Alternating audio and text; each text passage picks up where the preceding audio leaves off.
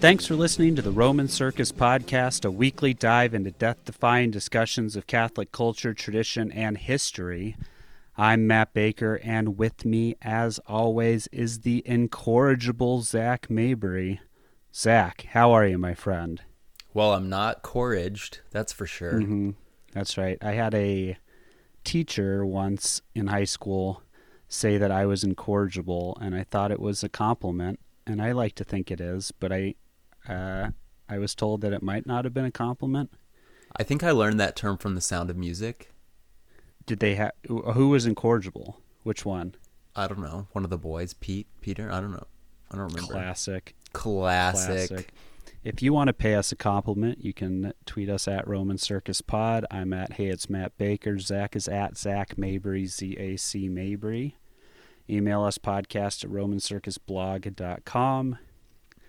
We are on Patreon, patreon.com slash Roman Circus Pod. For the month of April, we are just releasing all our Patreon episodes as normal episodes. So, never a better time to check that out.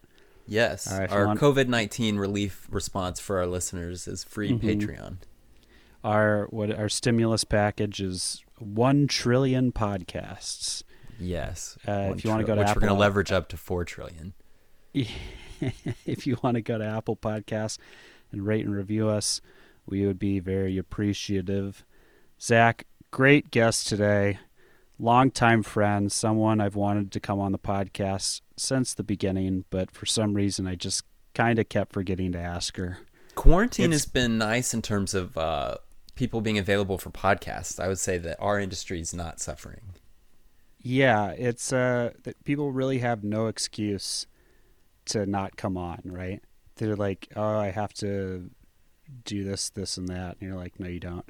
Uh, it's Kristen Soltis Anderson. She's on. You, you've seen her on TV everywhere. Literally, she's been on all the political television shows, and uh, overall, great person. So yeah, we talked to her about polling and her converting and Trump and Bernie and wokeness and all sorts of things. Climate change.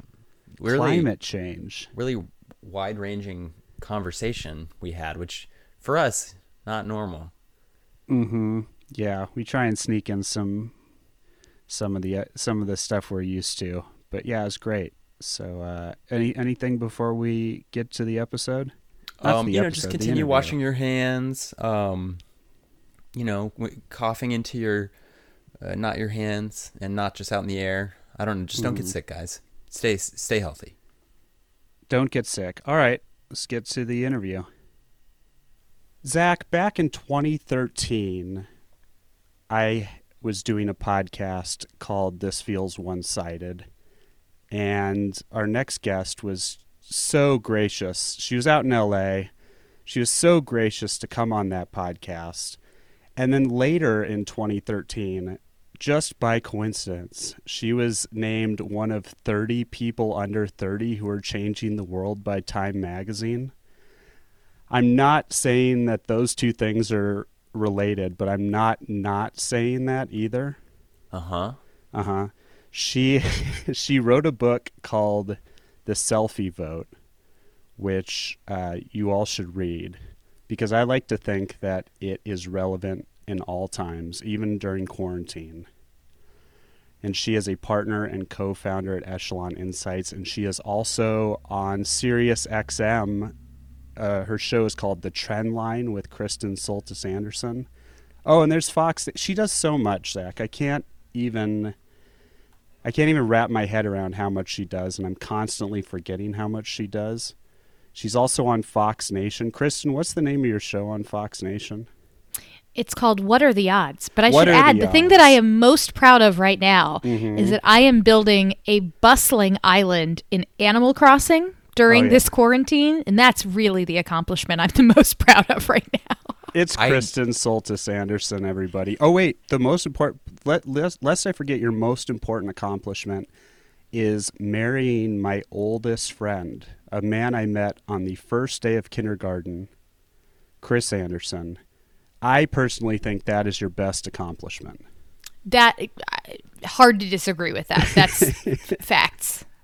So True you're a- facts. you're Animal Crossing, and you didn't do uh, Stardew Valley. You haven't like you've done Stardew Valley, so you haven't. Oh, really, I've done Stardew Valley more hours than I can possibly comprehend. Mm-hmm. I've been trying to avoid dipping back into that particular addiction. So I've been trying to find new, hopefully healthier addictions during Yeah. this time of quarantine, like Animal Crossing. like Animal Crossing. yeah. See, I uh. feel so out of the loop because I don't have a Switch, and I, I remember thinking like, oh, I got to figure out what this Animal Crossing app is everyone's talking about, and then I I find out it's not even an app, and I'm like, man, I like totally missed the boat on this. Yeah, Zac. so- dur- during quarantine, we're we're getting back into non-app related things. We're we're we're taking it back. We're throwing back. We're going back to video games. We're not doing apps anymore. Right. No, that was I. You know, in my mind, I'm like, oh, everything is like device neutral. You just use whatever like screen you have, and you can play it. And so, yeah, I was totally caught off guard by the Animal Crossing trend. How's your quarantine, Kristen? I feel very fortunate. Um, there Mm-hmm. are so many people who are struggling, who you know they have family members who have gotten it. Um, course. w- I- w- Chris has You a close did, family yeah. member who got it. Yeah. Um, you know, it's and was very sick. Uh, So you've got the health side of it. You've got the economic side of it, where. I mean, just uh, this week they announced another 6.6 million people filing for unemployment for the first time. Which, if you add Mm. up the last three weeks, it's like 17 million people. So I feel Oh, badly. Wait, that's again. Like I yes, that was not a still that was not like the, the, last... Oh. same six. No, no, it's new, a new six point six million, and they revised last week's number up to like six point eight. It's it's bad. So I feel badly that I like on the one hand I am realizing how much certain pieces of what I do are not necessary for the functioning of society. you know, mm-hmm. like write, writing a column in a newspaper. Like, I enjoy doing it. I am glad that I have a job doing it, but it is not necessary for the functioning of society. You know, it really underscores the doctors, the nurses, the folks that make sure you get food on the table, the folks that mm-hmm. keep society functioning. Like it really becomes clear what is and is not essential. So I feel very fortunate that so far I'm I'm healthy, my husband's healthy, you know, we've neither of us has had a significant job impact, but we are among the lucky ones and I I mean this is it's just such a bizarre time to be in. My my friend Peter Suderman from Reason Magazine, he tweeted something yesterday that that resonated me with me, which was like, you're going about your day and things are mostly normal. You know, you load the dishwasher, you take out the trash, you make food, but every like hour or so, you've got to shut down the alarms in your brain that are saying, this is so- the strangest thing we've ever lived through. But mm-hmm. like, you just kind of have to block that out and just like, I'm just loading the dishwasher. Try not to think about it. But this is a genuinely insanely bizarre time. I mean, a month ago, I was I had traveled. I was out of the country. I like flew to Aruba for a friend's wedding and we were kind of joking at the reception like, "Man, I hope they don't shut down travel into the US. It would be so bad if we got stuck here on this island." And then like a week later, we were all actually in lockdown. Like it wasn't some, f- you know, funny joke anymore. It was Yeah.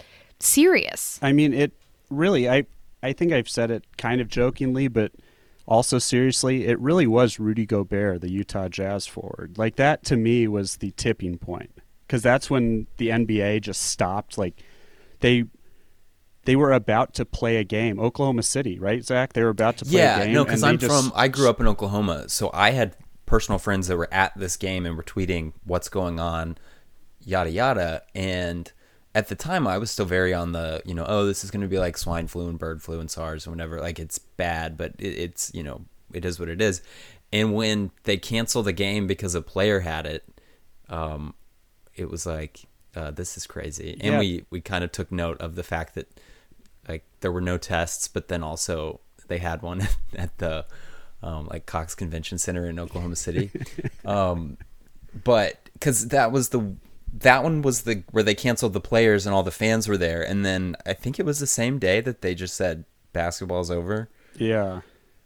Yeah, that to me was when it, it got serious because it as soon as you started seeing people giving up tons of money, that is when Right. it, that's when it clicked.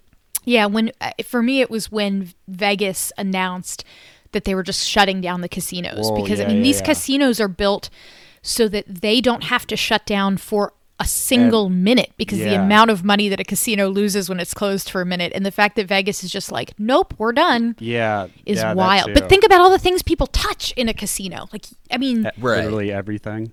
everything. Like th- i mean in, it, that to me has been another thing that has been really eye-opening through all of this just as like a day-to-day life sort of thing. You know when i still leave the house to go do grocery shopping you know periodically realizing how much stuff you touch out in the mm-hmm. world that normally i would never have thought twice about and now i'm like like how can I ever sit on an airplane like where my arm is touching another person's arm for three hours on a flight? Like, how, how will I ever be able to go back to that knowing that I, this is, it's just the amount of stuff you touch on a daily basis suddenly dramatically becomes evident to you.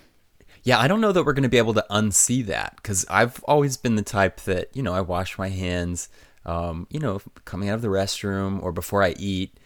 And otherwise, unless they like appear dirty, it doesn't, or, you know, like if you cough into them, but like usually there's some very obvious reason to wash my hands. And now it's like, okay, I touched something. Like now I have to wash my hands. And I've left a couple times to pick things up. And it is funny. As soon as I get out of my car, I'm like, okay, don't touch anything. Like Yeah. back into stuff. Then I'm like, wait, I, I like opened this with my sleeve, but then I'm like touching my sleeve. Like it, it I don't know that we're all going to be able to unsee the the hidden germs everywhere. I I went to the grocery store and I grabbed something I didn't need, and I was just like, well, I guess I'm buying this now. Like I didn't. I felt weird actually putting it back on the shelf. But That's probably the right call for public safety Yeah. reasons. But it's also been fascinating to watch like the evolution of how businesses have dealt with this. So we had there's a, a little restaurant on the corner by my house that opened a couple of months ago and you know the first week of it wasn't even official lockdown but it was you know most offices had closed i think the nba had said they weren't doing the season everyone was really on edge um, and this restaurant, you know, was obviously no longer seating patrons, but they were they were switching pretty quickly to a takeout model. But you know, we walked in to pick up takeout that first Monday, and the the main waiting area is still pretty full of people, and everybody's trying to like optimize their you know maximum distance away from others. But you still had you know like a dozen people crammed into this little you know entryway of this restaurant and then you know they hand you the bill and you pick up the pen and you sign and you're like oh i touched that pen. Well that's not good. And like every week this restaurant's procedures have gotten more and more locked down. So like you know mm-hmm. then the next week they would let you in but there was a line and they had like tape marks on the floor where you could stand. And then the week after that no people allowed to wait inside only one person inside at a time the lines outside like the the, the target by my house kind of did the same thing like i could get go into the target and it wasn't very crowded and i could get stuff and leave and last time i went it was you had the line outside everybody standing six feet apart only a dozen people in the store at once like it, it this has been in in the one sense it's felt so abrupt but there also has been this gradual even within the overall oh my gosh we're in quarantine like the ramping up of measures as the death toll has increased and as people have realized this is not just a handful of people with this this is this is massive and we don't know when it's going to stop Right. I mean, I just think it's it's hard to imagine life going back to normal eh, very soon, both because um, you know if everybody goes back to their normal lives, then we won't have flattened the curve, and rates of infection will go up, and you know hospitals will get crowded. But then too, a lot of businesses can't just turn themselves back on. Um, so you know that's where I I'm like as an accountant, I've been helping people apply for the different relief programs, so I'm pretty now intimately familiar with them. But it's been interesting seeing, you know, businesses basically, you know, who had been doing everything right and they were following, you know, kind of the recommended management theories that they teach at MBA school, and you know, none of those really factor in. Maybe the economy gets turned off for a month without warning, um, and so it's it's that to me is the the other impact too is how it's affecting people economically. And you know, we can't just kind of brush that off as like oh the stocks are down. It, it's like people's jobs are gone. Yeah. And you think about how many, well, one, it's not just, oh, people aren't going to restaurants and stores because the government says so. The government tomorrow could lift all of these stay at home requirements. And you got to imagine most people are not itching to get back on a cruise ship. You know, they're not like, man, I was going to take a cruise, but the government said I couldn't leave my house. Yeah. Uh, even once these orders get lifted, I'm probably going to stay in my house for another couple of weeks just to see how it goes before, you know, I, going back out there. And so one, it's it's not just that the government has shut things off. It is that people are making the decision to stay home. And it also means like there, it's this fascinating like second and third order effects of of what businesses are getting hurt. So clearly travel industry, restaurants, things that, you know, require people to be in person, they're getting hurt. But then you think about okay, like for instance, I I one of my shopping addiction things is I love Sephora. I don't even wear makeup that that much except for when I go on TV, but for some reason I just love like makeup shopping. A, I'm never going to go back into a makeup store and like use the tester mm. again. Oh my gosh. But number 2, I I haven't worn makeup in the last month except for when I went on TV from my house. So like, you know, if you're not going out in front of people, like who is buying makeup? Who's buying party dresses right now? Like if you are in the prom dress industry, who That bought a prom dress this year? You know, like it's those Yeah. sorts of second and third order effects that like we haven't even begun thinking about how many businesses and the variety of types of businesses that are going to be hurt by this. Right, because I think the sort of large and frequent purchases are going to get hit too, because um, you know whether we're talking about cars or or washing machines or refrigerators, people buy them on kind of a timeline.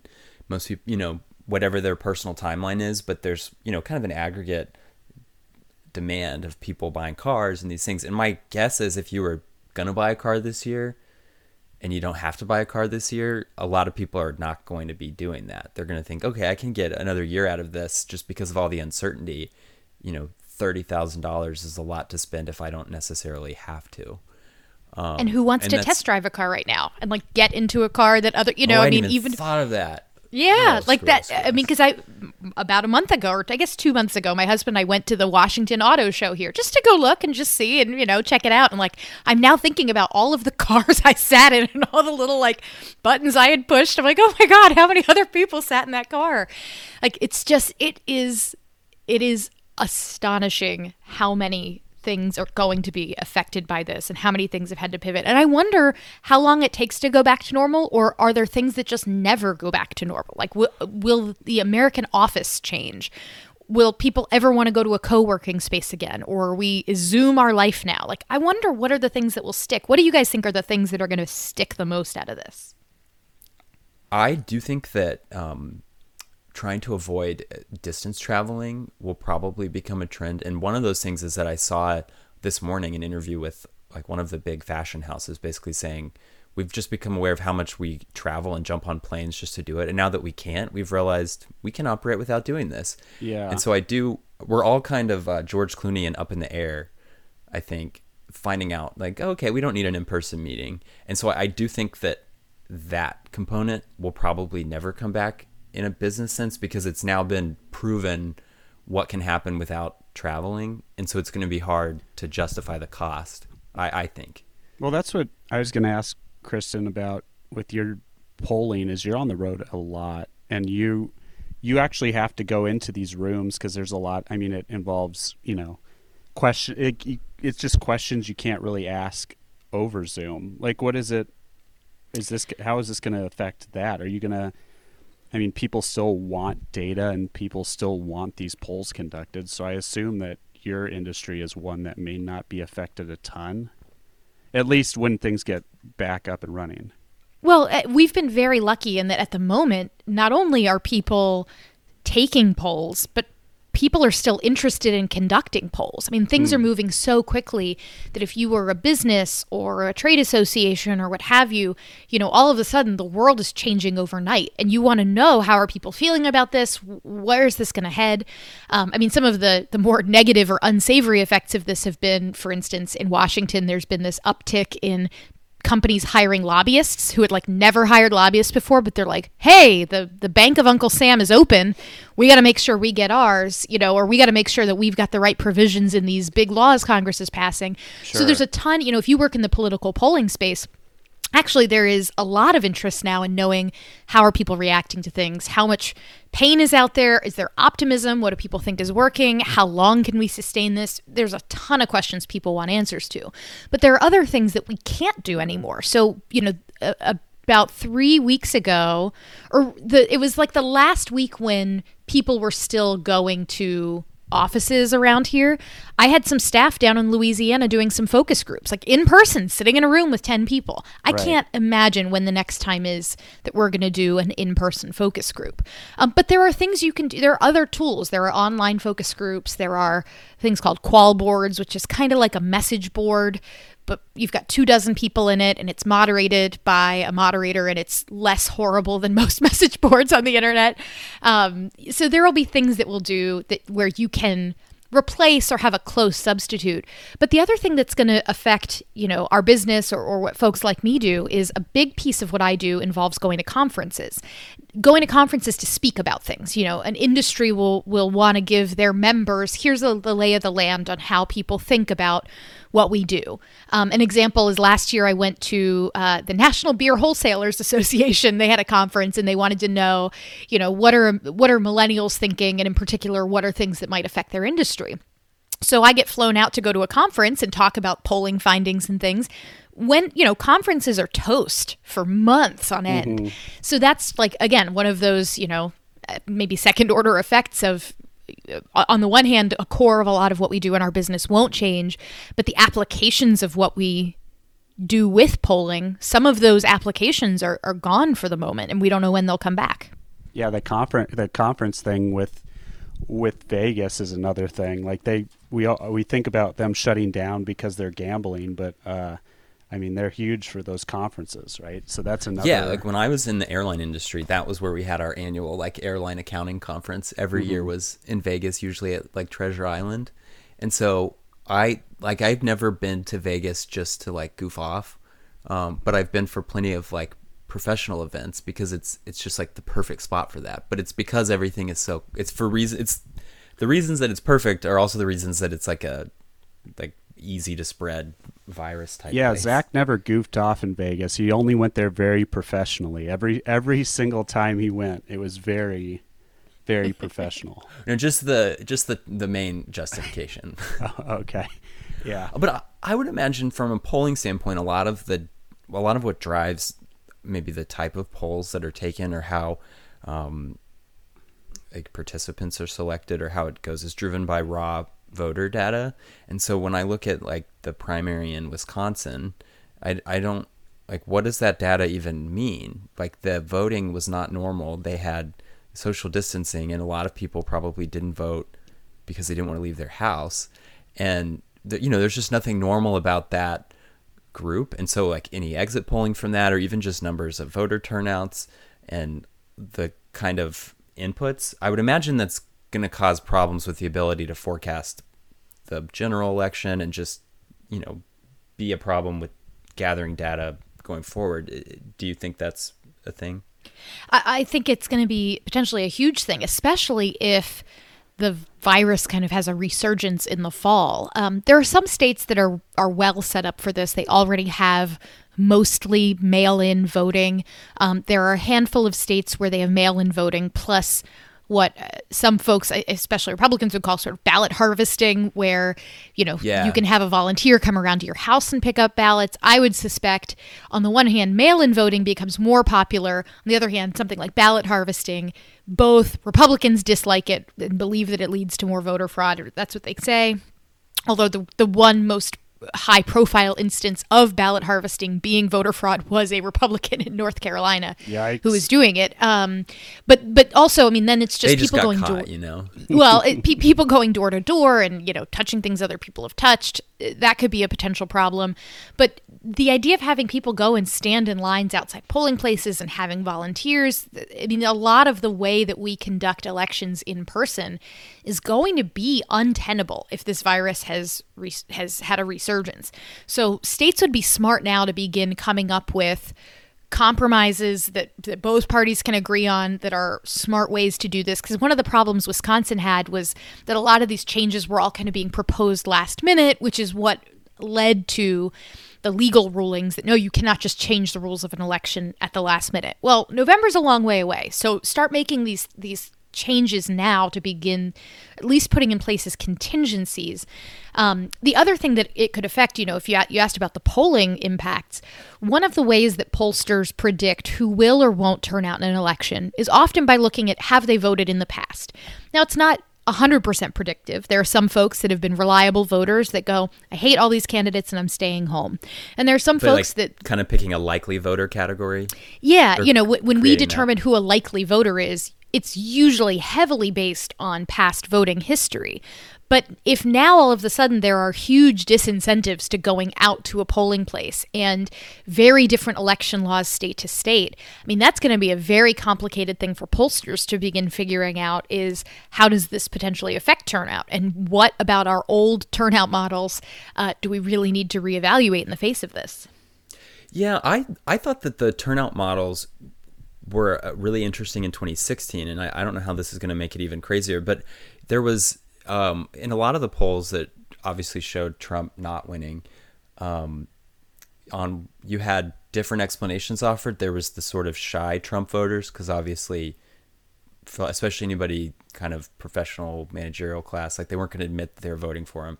Um, and then there was this idea that there was like you know a conspiracy about it but i think a lot of it was that you know those turnout models can't necessarily factor in like an energy shift and so when you look at you know what they predicted the turnout would be for for instance like black voters who who break heavily democratic well you know you were looking at data from the first black president and then the new candidate for the party was hillary clinton and it was like well clearly like the like I don't you you know you can't just like go cut your numbers haphazardly based on that. But I remember thinking like, okay, guys, like more Democrats voted, so more Democrats are getting polled because from a statistical standpoint, like how could you justify not doing that?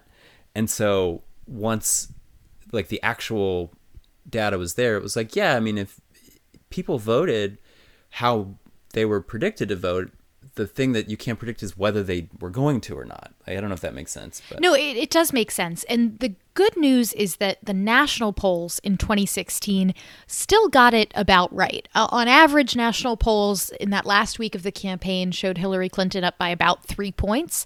And the national popular vote, she won it by about two points. Uh, that's just not how we pick presidents. So, Right. you know, those national polls wound up being kind of right, but also totally irrelevant um, to the ultimate decision of who the president would be. When the polling industry did a whole big postmortem to figure out why the models had been so wrong, what they sort of settled on was look, the national polls were good, but there were a handful of states you know your michigans your wisconsins et cetera where there wasn't a ton of public polling but the public polling that did exist uh, was off by a lot which made people think oh the blue wall is safe. If donald trump can't knock down the blue wall he can't be president. Therefore our model says 70% hillary clinton likelihood of winning. Um, what they found was that it, it was less that the that, that the turnout problem was polls were missing voters without a college degree. And that in past elections, that actually hadn't been a huge deal. That voters with college degrees and voters without college degrees had tended to vote about the same way. Uh, that it was, it just wasn't a huge difference. In the same way that if I said, you know, do people who are left-handed or right-handed vote differently? Like the dif- the difference would probably be non-existent. So if I do my poll and my proportion of lefties to right-handed people is off, it doesn't really affect the result because it's not a meaningful variable. Um, but in this last election, college degree was a meaningful variable. And so if you didn't have the right proportions there, your poll was going to be way off. And that's what happened in your Wisconsins and your Michigans, et cetera. That these polls, if you don't take that into account, they're getting tons of people who have college degrees who are working your normal nine to five schedule. So they're home at night when the pollster calls. They're picking up the phone, or if it's an online poll, they're more likely to have high speed internet in their home, those sorts of things. So all of these biases baked into the industry made it more likely that you would get people with college degrees and and too many of them. And this was the the first election that where that was a really really big problem and it was a problem we found out about only after the fact. So now good pollsters are watching out for that. They're making sure that the education level of their sample looks like what we know from census data, et cetera, it's it's kind of supposed to look like that it's at least in the ballpark, and that can have huge effects on the results. Um, there's a high profile example even this past just a couple months ago where um, the Atlanta Journal Constitution, like the, one of the biggest papers in Georgia, did a poll and it found Donald Trump in bad in bad shape in Georgia, and everybody was like, "Oh my gosh." If Trump is losing Georgia, or if he's only up by two in Georgia, he's going to lose the White House.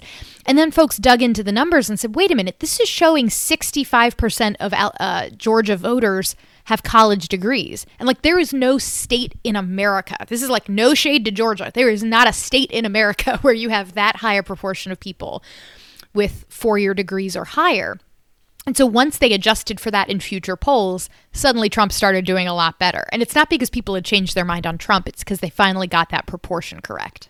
That's good That that, you uh, pointed out no shade to Georgia. As an avid University of Florida football fan, I know that I have you- plenty of shade for Georgia on other fronts. Yeah, yeah, yeah. I have lots of shade for Georgia. I, I have factual evidence that the devil indeed went down to Georgia. But um, so one category, this is sort of random that it reminded me that I've heard is that um, a lot of people talk about how women vote, but I have heard, and maybe you can tell me if this is true or not, that you would a, a really important differentiator is married women and unmarried women, and that married women vote like men, and unmarried women vote in their own kind of unique way, and that like is that true?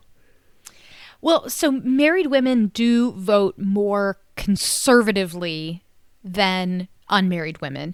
And that can be for a variety of factors. I mean, I'm always reluctant anytime I hear they're like, oh, married women vote like men because I their guess husbands say that, tell them just to. meant, like- I know that's not what you were saying. I know. I, but I guess if you were to take just like a sample of men married and unmarried, like just a mix, and say here's this, and then a sample of married women, it would look similar. Like it'd be like, okay, these groups behave similarly, but then like unmarried women. So yeah, I guess not like they ask their husband who to vote for and anything like that. But yeah, Right. So the the exit polls in 2016 showed Donald Trump losing married women but only by 2 points and he wins married men by almost 20 points. So there's a pretty big difference between married men and married women. Actually, married women vote a lot like single men.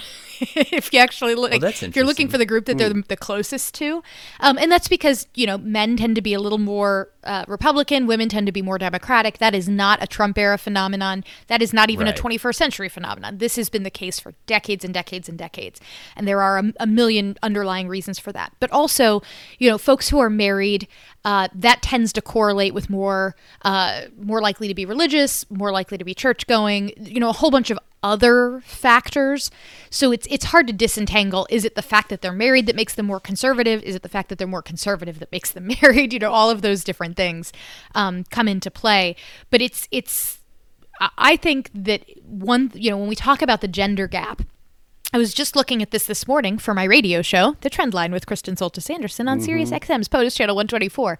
Uh, that, you know, people talk a lot about how badly Donald Trump does with women. And it is true. He does not do very well with women. But the Well, yeah, reason why his. three wives, you know. Well, the Oh, reason wait, you why. mean you mean voting? Gotcha, voting, gotcha. voting. The reason why his numbers have fallen, uh, you know, since the 2016 election, and why he went from "Hey, I'm losing to Hillary Clinton by two in the popular vote" to now, like polls on average show him losing to Biden by six or seven. It has been equally driven by men and women. I'm finding. So he's he's doing less well among women, but he's also doing less well among men. He won men by like 11 points when he ran in 2016, and now he tends to win them by only like three or four, depending on the poll you look at. So you know he, he has his his decline is not just among women or not just among college educated this or that. Like his decline has been across a lot of different demographic groups, which to me underscores that he has focused so heavily on his base and locking down those who already like him and those who are Republican, and has just not been focused enough on those outside of his base, those who already love his tweets, those who already love his style, etc. There just hasn't been enough outreach to those who are not already MAGA fans. And that's going to bite him in, in 2020 if he doesn't turn those numbers around. Do you think that some of that could be attributable to um, an increase of soy intake among men? I've heard this floated by some commentators. Dare I even ask what commentators? Good God.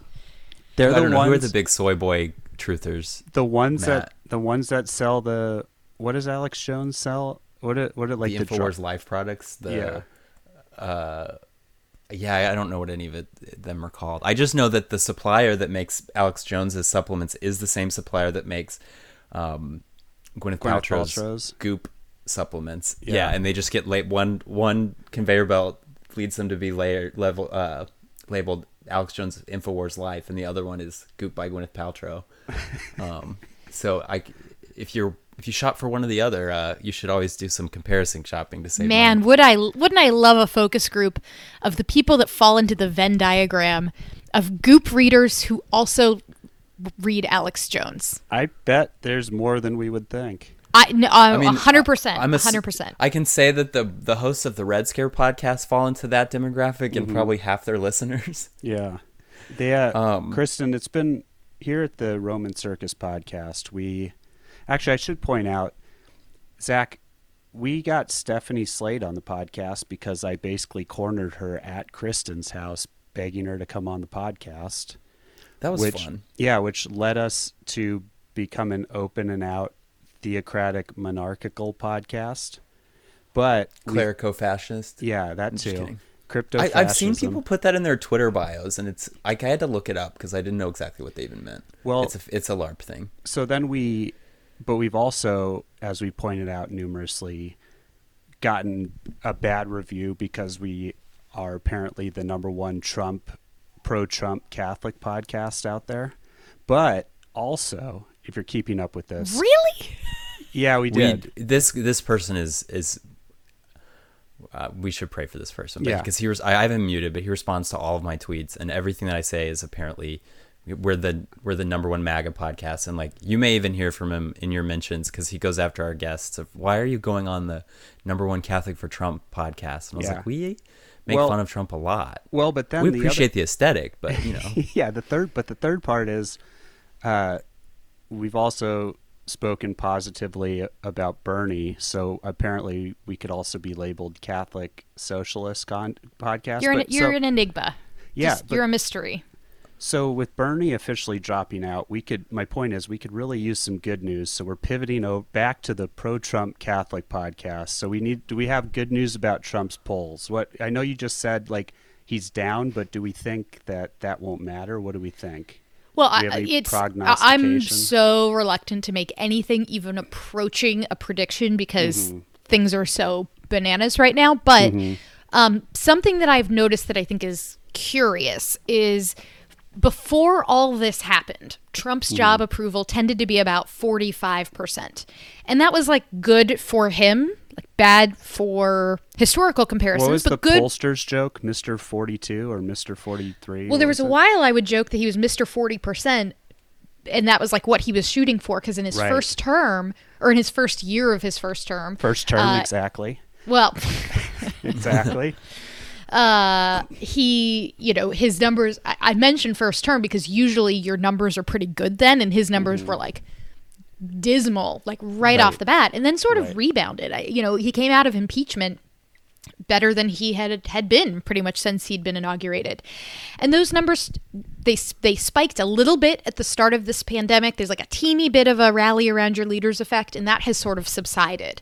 Um, and you have now seen. You know, his job approval is like 45%. And when people are asked, do you approve or disapprove of how he's handling the coronavirus situation, it's like 47%. So still Wow. less than half. But he's still getting much better marks on the economy. Yeah. Even in polls where people are like, we're in a recession and it is a worse recession than 2008, you will still have like 50 some percent of people saying, I approve of the job Trump is doing. Well, he so at the moment, like people are not blaming him for, you know, 17 million people out of work. Like That's he what I is gonna say. Yeah. yeah, he is avoiding being held to blame at the moment for the economic pain people are feeling. They they are like, look, this is just uh, it you it couldn't be helped. Now, I don't know that that will stick. Especially as Democrats, I can imagine them running lots of ads saying this didn't have to happen. It didn't have to be this bad. If Trump had been mm-hmm. paying attention, you wouldn't have had to have lost your job. And they will try to pin this on him and that will be an ongoing narrative for the next few months. But at the moment, even though his job approval has sunk back down, his job approval on the economy is remarkably strong considering how bad the economy actually is. Yeah, I know. uh, Part of me thinks that a lot of that maybe has to do with uh, like his his rhetoric around trade and jobs, and how a lot of that you sort of start to think like. I think when people think of the economy, um, like I, I guess I don't know what when you say somebody like what's the economy, what they're even thinking. Like a certain population is going to think the stock market. Well, and it's all fake, certain- Zac. Remember. This well, that's the thing. Like, it's such a broad term. Um, I think the big thing that he has going for him into this election is that in the previous election, like we were all basically told that the world would end if this person became president, and that obviously didn't happen. Like, well, it's trying hard now, but well, not that, yeah, no, but you know, we were. It's like we were told that there was no turning back. Like, you know, this was uh, like our const- our republic was at risk if we elected this man, and he's been kind of um, like like run of the like he, he hasn't been remarkably different in his policy approaches on some things, but like. I I think the fact that the world didn't end after he became president provides a certain security to people who might vote for him this time around. Yeah, people are reluctant to change leaders in the midst of crisis unless it is directly clear that the crisis is caused by the leader in charge. And I think that's why uh, Trump has been so adamant on saying, look, this came to us from China. That's why he talks about that a lot. Um, the other thing, though, that I think is insulating him from economic criticism is that one, the economy was in such good shape before this started. So you can imagine this crisis hitting in a time when the economy had been even more weak and more fragile, that it could be even more devastating. Um, but two, a lot of things he's talked about in terms of trade, you know, he's been a big proponent of we need to be manufacturing things here in the US. We shouldn't be relying on things made from China.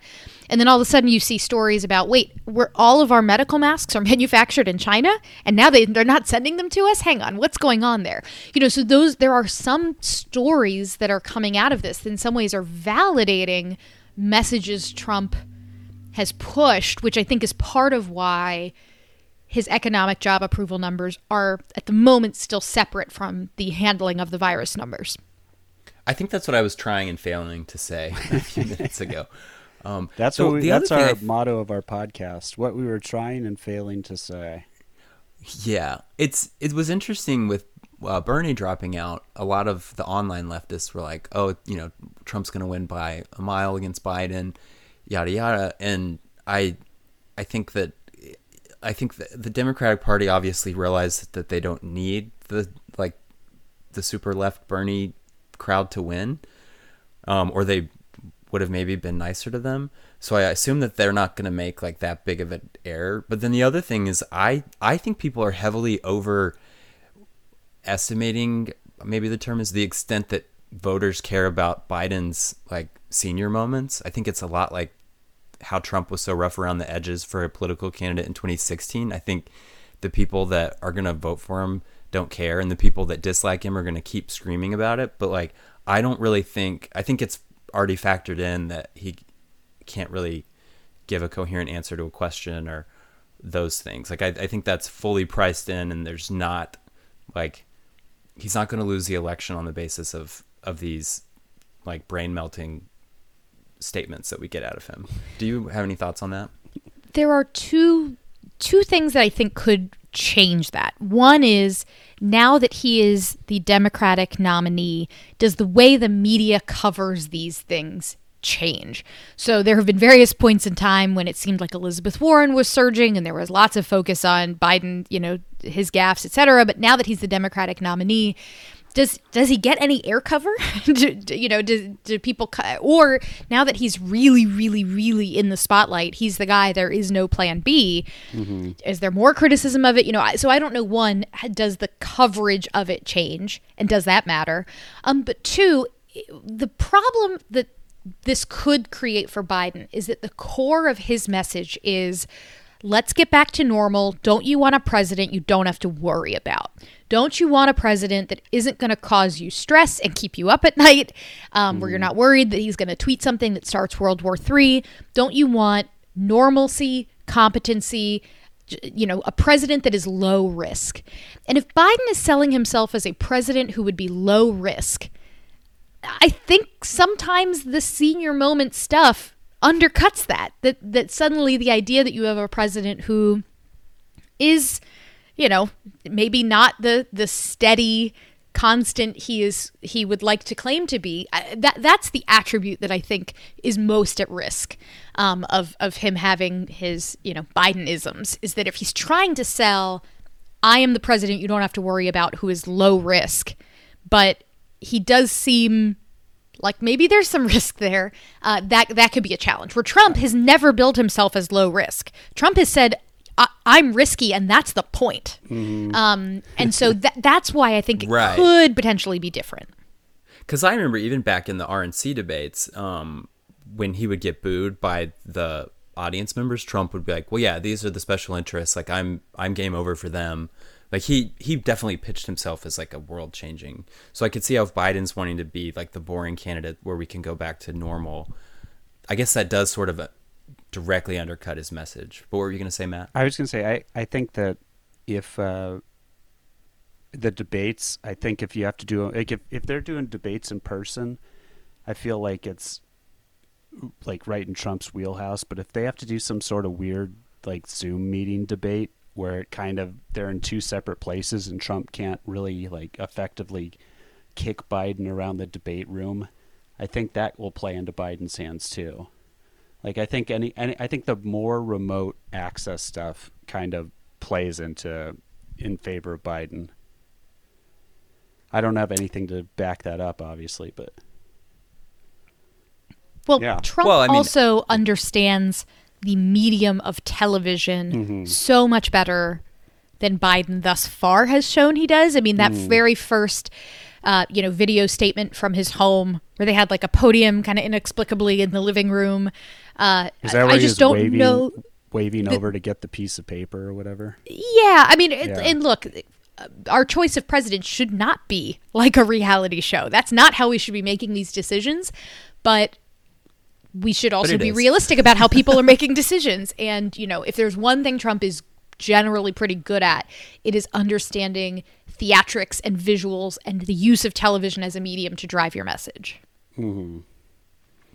Yeah, Yeah, I mean that was where when he first popped out, I was thinking he was kind of um, stronger than other Republicans in the fact that he had the the ability to create a spectacle, and that you know, like Rand Paul, for if you were to like a lot of people I knew that were big Rand Paul people jumped to Trump quickly, and the thing about Rand Paul is he was really easy to just sort of marginalize out of existence as a presidential candidate, but with Trump, like he always got the cameras turned to him. Um and i but so much of that was these live events. Like when he went after like he attacked george w. Bush's 9-11 record uh as a way of attacking jeb bush. And as a result because I, I was it south carolina? And what he accomplished in that was in a state that was supposed to be all Ted Cruz.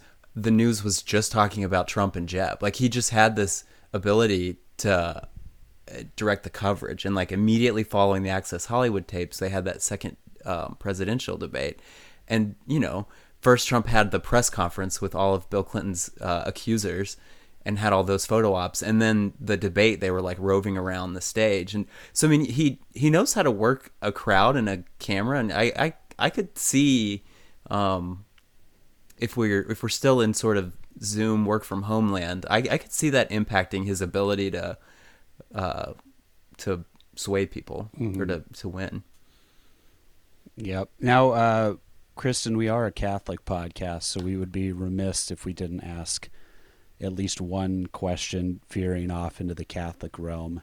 Have and maybe there is no answer to this. I uh, what have you do you how often do you do polling as far as religion or uh, do people ask you to uh, poll that realm? What do you how often does that come up? So usually, you know, any poll we're conducting, we are including religion as one of the things we ask. And and you don't just ask, you know, what denomination or faith are you, but also how often do you attend religious services? Um, there's this re- was this really fascinating, div- you know, s- sort of analysis of the 2016 election that showed Trump did particularly well among those who consider themselves evangelical, but actually didn't report going to church all that much. Um, versus Yeah. those who, where those who like actually did go to church an awful lot tended to be Cruz fans for much longer. Um, you know, there is, I, I think, a, the big trend that I continue watching is the decline in young Americans' affiliation with formal religious traditions. At the same time that they continue to say things like, I think of myself as a spiritual person, I consider myself a person of faith, I pray daily. That, like, doctrine and the label of I am you know religion x has been separated from people's thinking about well i am a person of faith i i pray daily i believe in a higher power et cetera et cetera um, which i i think is fascinating the other thing that i am interested in is i talk a lot about Jonathan Haidt's uh, moral foundations theory. How do people make decisions about what is right or what is wrong?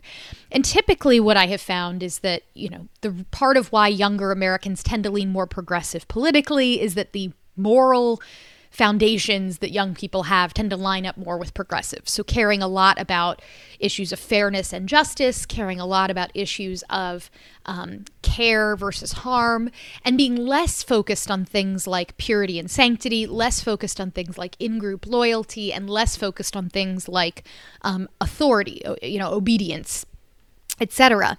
Um, but I wonder to what extent some of that is changing for Gen Z. You've got a lot of discussion in Gen Z, not just about caring and fairness, but about, um, you know, sort of obedience to certain norms about, hey, you're not, ele- th- this speech is unacceptable. Um, you need, you know, I'm going to go get the administration at my university involved because I think there needs to be more authority here instituting bans on speech I don't like or what have you. That actually, like, young people, if you may think of millennials as being more skeptical of authority, like Gen Z does not in some ways seem particularly skeptical of authority. Um, and you've also got, I think, purity culture that is not popping up in the same way as like the 1990s, you know, purity movements um, or, uh, you know, around sort of sexual behavior, those sorts of things. But it's it's purity around, you know, I'm only going to eat organic food or, you know, I want to get toxins out of my life. That like this, that the, the purity taste bud, rather than being activated along the lines you might think as being more traditionally religious. You know, I have to behave in a pure way because the Bible says so or my religious code says so.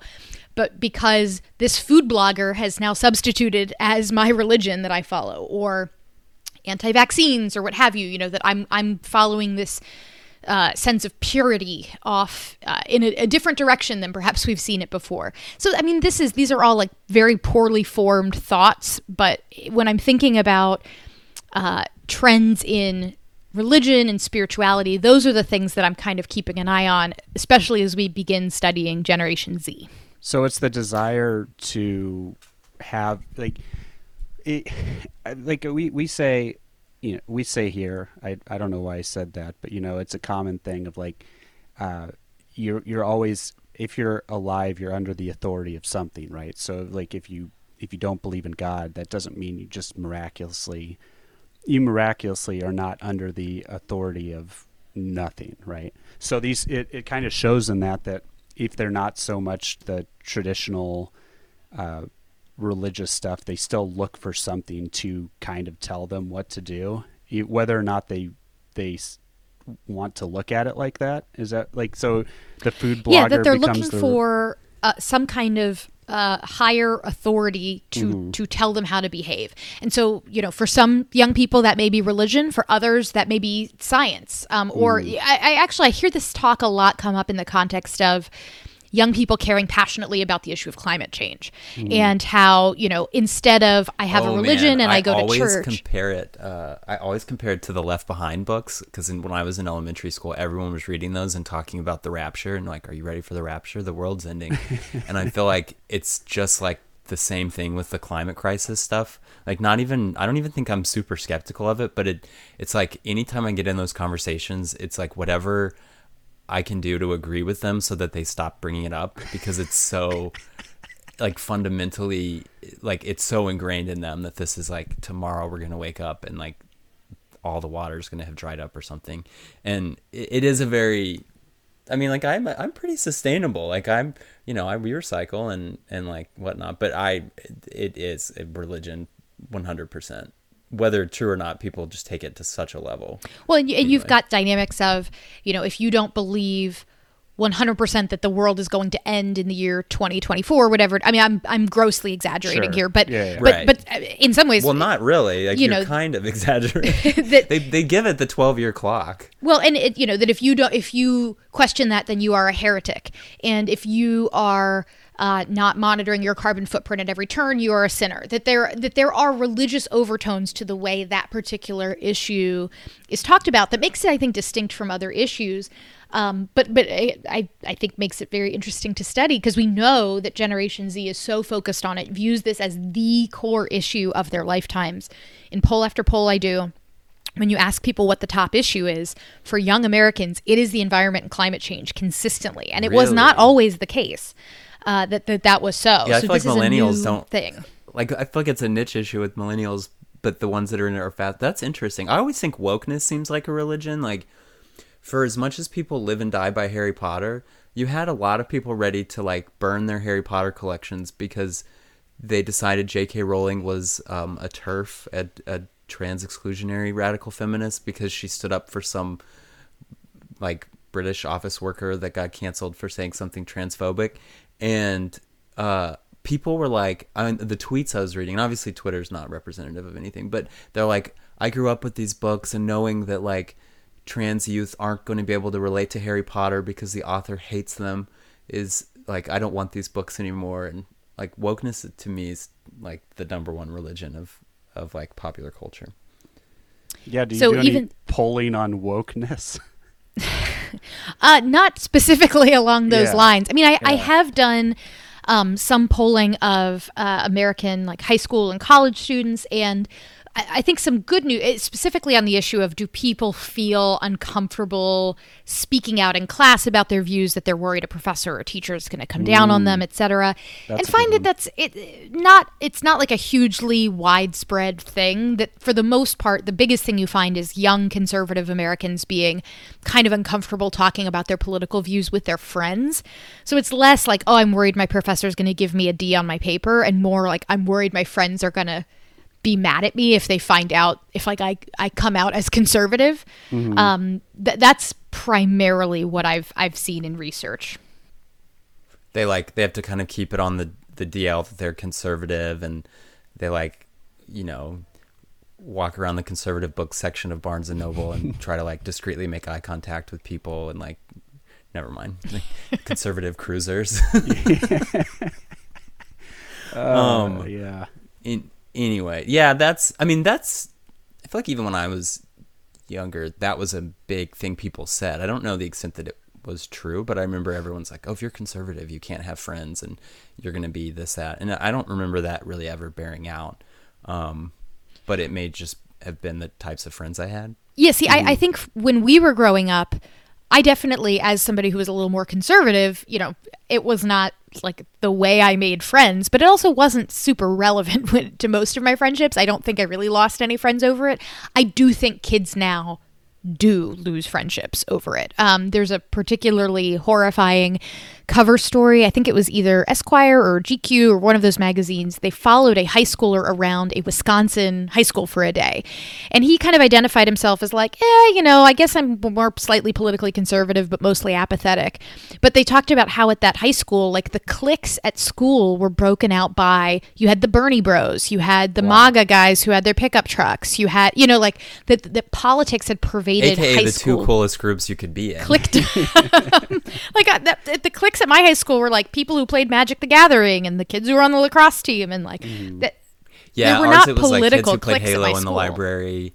Uh, yeah, we didn't have political. That's a good point. I'd never really heard of that, but I, I guess like I was out of high school before Obama. I would imagine that Obama was maybe the beginning of of like hyper upset because like you know people just like lived and died by him and like that the hope uh logo and stuff and then yeah bernie obviously is like his cult of personality is massive.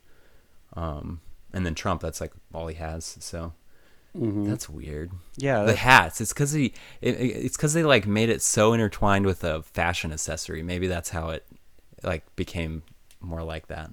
Yeah, that like i don't know. four cent piece of fabric that they turned into a hat, becoming a fashion accessory. i know aren't they like made in china I, I would imagine so, or maybe they were until they. No, yeah, they the one okay. I I ordered one for posterity purposes, and I got canceled online the other day because I put it on during a Zoom meeting as a joke. but um, it does the tag here says made in USA. Yeah, yeah. That uh, Anyway, Kristen, you're you're a a fellow convert like Zac to Catholicism. When what year did you come into the church? 2007. Two thousand and seven. And I'm so sad this week for all of those who are finishing up their RCIA and this, you know, Easter Vigil was going to be their Their formal Easter entrance Vigil. into the church and now, you know, we're doing this all by Zoom. I'm I like, you know, there are lots of things that are heartbreaking about this moment, but that's that's one that really like sticks with me. My Yeah. my confirmation vigil mass was very important to me for very obvious reasons and um I'm just I'm sad about that for so Yeah. many people out there. It really is tough. I I I know a gal in New York. Uh, she was able to sneak. She was going to get confirmed this weekend, but she, you know, things change, and she was able to sneak it in. Like she got the the priest got permission from the bishop and uh, did the, all the proper things needed to. So she was able to get confirmed a few weeks ago, and obviously it doesn't it doesn't take away the importance of it, but it changes the whole. Like at RCIA, from what I understand, is like, I you know I, I was cradle Catholic, so I didn't have to go through it, but it's such a process that by the end, it's like, you know, it's the sense of relief that not only did you do it, but you don't have to do it again, right? And to not not that's not a knock on RCIA as much as just the mindset of you know going through. I do think a lot of people don't know that it it's um it's designed to be to your benefit, like RCIA is, Mm-hmm. and it's not intended to be a barrier. Um, Sure, the church wouldn't it- put up any there's a lot of leeway. enter the It- church. Right. And so, you know, I've I've encouraged people I'm like talk to your priests. like you can still become Catholic in most, you know, mo- pretty much in any circumstance just insist with them and but don't think that the process that we have for RCIA is um you know inflexible. It because I didn't I couldn't do RCA when I came in because of uh, I had night classes and so I worked with the priest one on one. And then at my parish, we just do it year round. Like they just once people are ready, they they just go ahead and do it. Um, though I liked having the Easter Vigil thing and thinking back to like my vigil in 2012, and I had a friend coming in this year, um, and yeah, like it's there's not going to be a vigil, so it's interesting to think about. And yeah, I agree with you, Kristen, that it is kind of sad. Yeah, it, it. I mean, the whole thing is super weird of not even going to church on Easter. I mean, obviously, it's the whole game. I got, I I missed it because I was, I was still asleep like a bum. But I got an email that I was gonna, I did, I was gonna jump on last week the, the Zoom mass that, uh, you you all were attending, Kristen, for Yeah, with- Chris's uncle, Uncle Dave, he's he he powered through COVID nineteen, yeah, like, and has been doing mass via Zoom. Yes, I, I, Incredible. I, it was a little. Wait, he had the virus? Yeah, oh yes, No, that's wild. Yeah. and so from quarantine, like in his room, he was leading mass. It was unbelievable.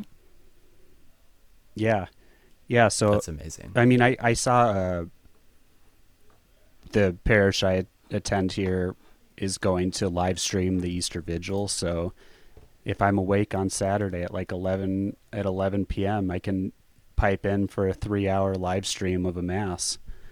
But it's uh, hopefully, hopefully, you know, obviously with the church it can't change, but hopefully that's one thing we get sorted. And I am kind of worried. I don't know if it's irrational, but that some people just won't come back because it will have been like two months and they'll have just kind of carried on, but maybe it's just an irrational fear. Well, this will also be subject to, you know, what we were talking about at the very beginning, where even once, you know, restaurants reopen, how excited am I to go sit in a restaurant Mm-hmm. next to other people? You know, our church is going to have to say, look, we can only have people every other pew, or, you know, those, even once the lockdown ends, well, some people, some people may just fall away because they haven't been going, but others may want to go, but still be reluctant to go sit in a church um, until this is you know a vaccine is available and everything can can move forward.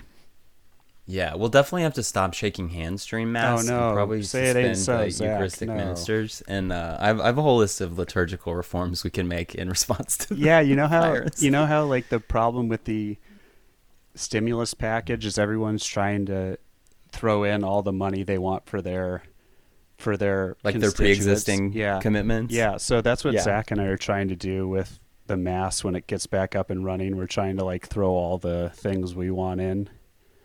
yeah. Our agenda, our our agenda was already set, so we we were ready for this. Um, Well, Kristen, we did a poll, and 100% of the hosts of this podcast are thankful that you came Oh, to wow. join us. Zac. Aw, thank you very much, guys. There's zero margin of error. yeah, yeah, yeah. Uh, you. Where can people find you on Twitter at ksoltis Anderson? That's right. Uh, um, on Sirius XM's channel 124 at 10 a.m. Eastern every Saturday. Um, and then my Fox Nation show is currently on hiatus because, for obvious reasons, I cannot get to New York City to tape it. Um, and we, we've decided just to postpone it until I can get back in the studio.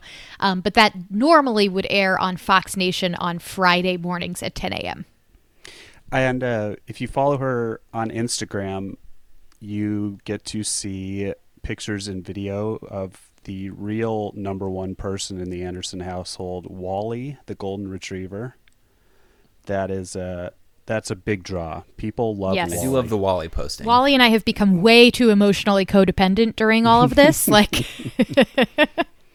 It- like we cannot be apart for more than five. He's sitting like five feet from me right now. I, I like whatever the opposite of social distancing is is like me and Wally's bond right now. We are. Wally, Zac Wally, admittedly, is a very good dog. Uh, when I was last in, I imagine. when I was last in DC, I don't know why I said admittedly. I was saying admittedly as a way of saying I wasn't just saying it because Kristen is on the podcast.